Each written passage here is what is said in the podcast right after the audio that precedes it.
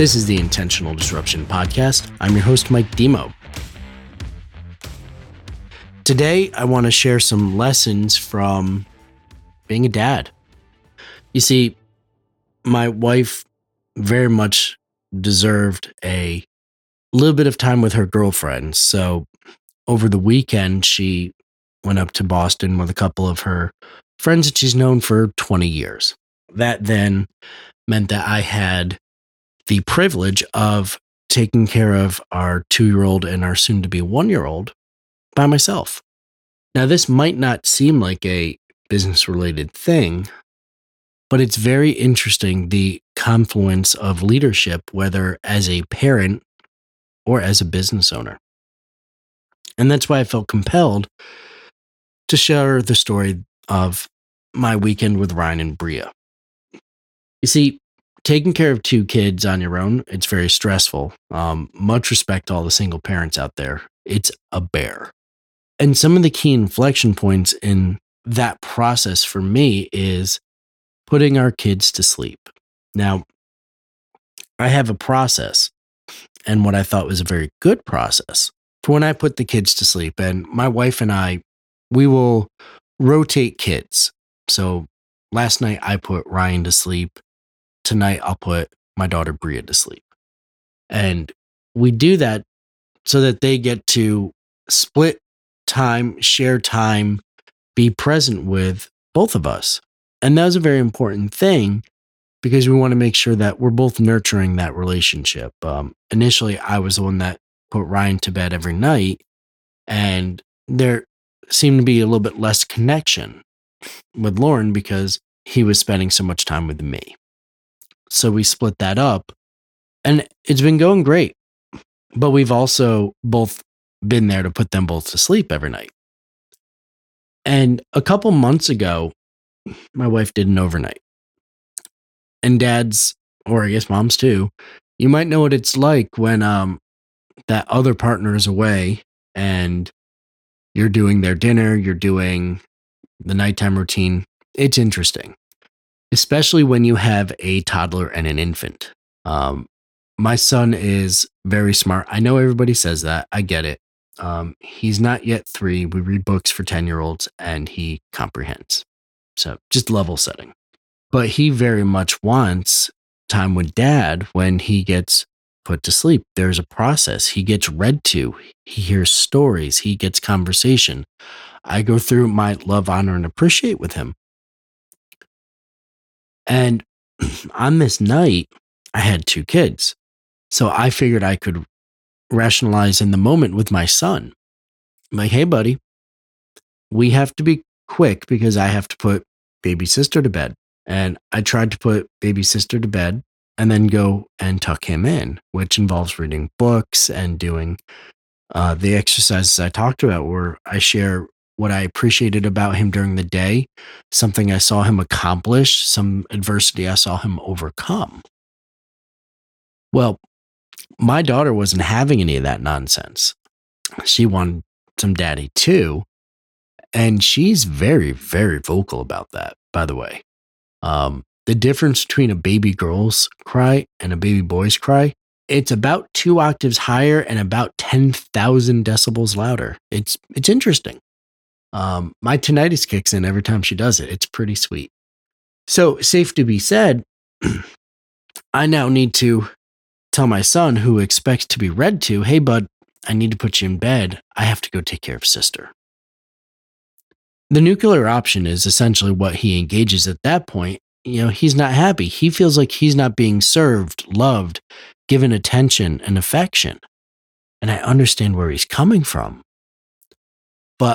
I'm compelled by the klaxon horn that is my daughter, that's just about 20 feet away, and she needs served too. Safe to say, it was about a 90 minute process and it was not awesome. And then after that, I had to bring the dog out in the pitch black. Super. Not great. And this was, oh God, maybe six months ago. And it stuck with me. It it definitely stuck with me. So leading into this opportunity to take care of both my kids for the weekend, I had to have a plan. I had to do a battle damage assessment from the last go round and figure out where there was ease in the process and where there was friction. Because at the end of the day, it's not my son's fault that he wants to feel affection, share time and space with me, because I delineate with him very clearly that that's the most important thing we can do as a family is share time and space together.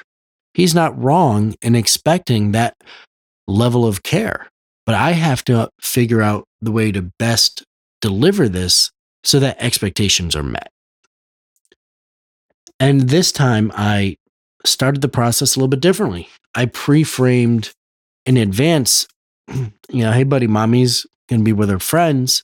So I'm going to be doing bedtime for both of you.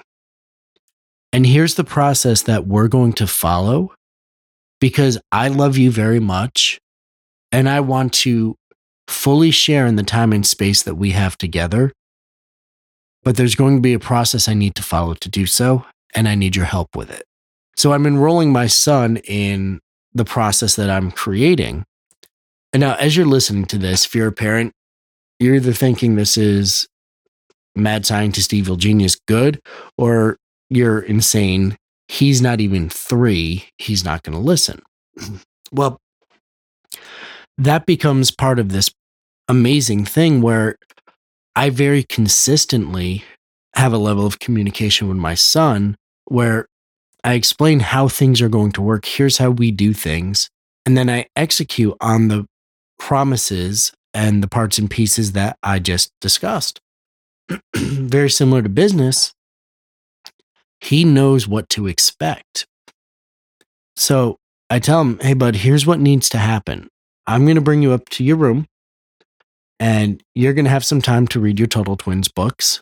And Elvis is going to join you. Elvis is our dog. And you're going to read for a little bit with Elvis. I'm going to put baby sister to bed. And then I'm going to come back in and we're going to read together and share time and space together. Now, that level of clear communication, the enrollment into the process, is like, okay, daddy, that's a critical thing because now it's not you're leaving me to go take care of my sister. You don't love me as much. It's, hey, bud, I have these two conflicting responsibilities and I'm going to honor both of them. And here's how we're going to about do that process. And because I framed it that way, bedtime was very simple. He was very happy. My daughter was very happy because energetically, my daughter would know that I'm rushing. She would know that I'm just trying to get her down quick. But it's not that way. There's an ease, there's a flow to the process because everyone's enrolled, everyone understands what the process is going to be. Both nights went fantastic.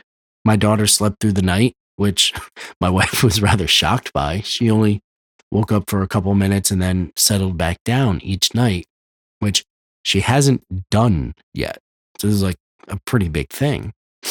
But a lot of it was just because we had an ease to the process. We had an understanding and everybody was on the same team, if you will. Now, how does this apply to business? It applies directly because everything I'm just talking about is similar to how elite leaders lead their teams. And I started off by telling you how I massively failed at it. So as you're sitting here, don't don't feel bad if that's not where you are yet. It's a process. It's learned. It's something that comes from time under tension. And thankfully, I've had God, 20 years of it. So it's cool if you're not there yet. There's processes that you can follow, but it does work. So if you're feeling like inside of your business there's friction points, there's not ease to some of the processes, I'm not saying treat your people like a toddler. That's not not what I'm saying. What I'm saying is the process is the process and it's very similar. Are you enrolling the individuals under your charge to be advocates for your process? If you're not, it's probably not going to be a smooth process. And that's what I want to get across to you is these are ways to simplify and streamline your business to make things easier. Because business doesn't need to be hard. there's a lot of things that go into it. There's going to be tension at times.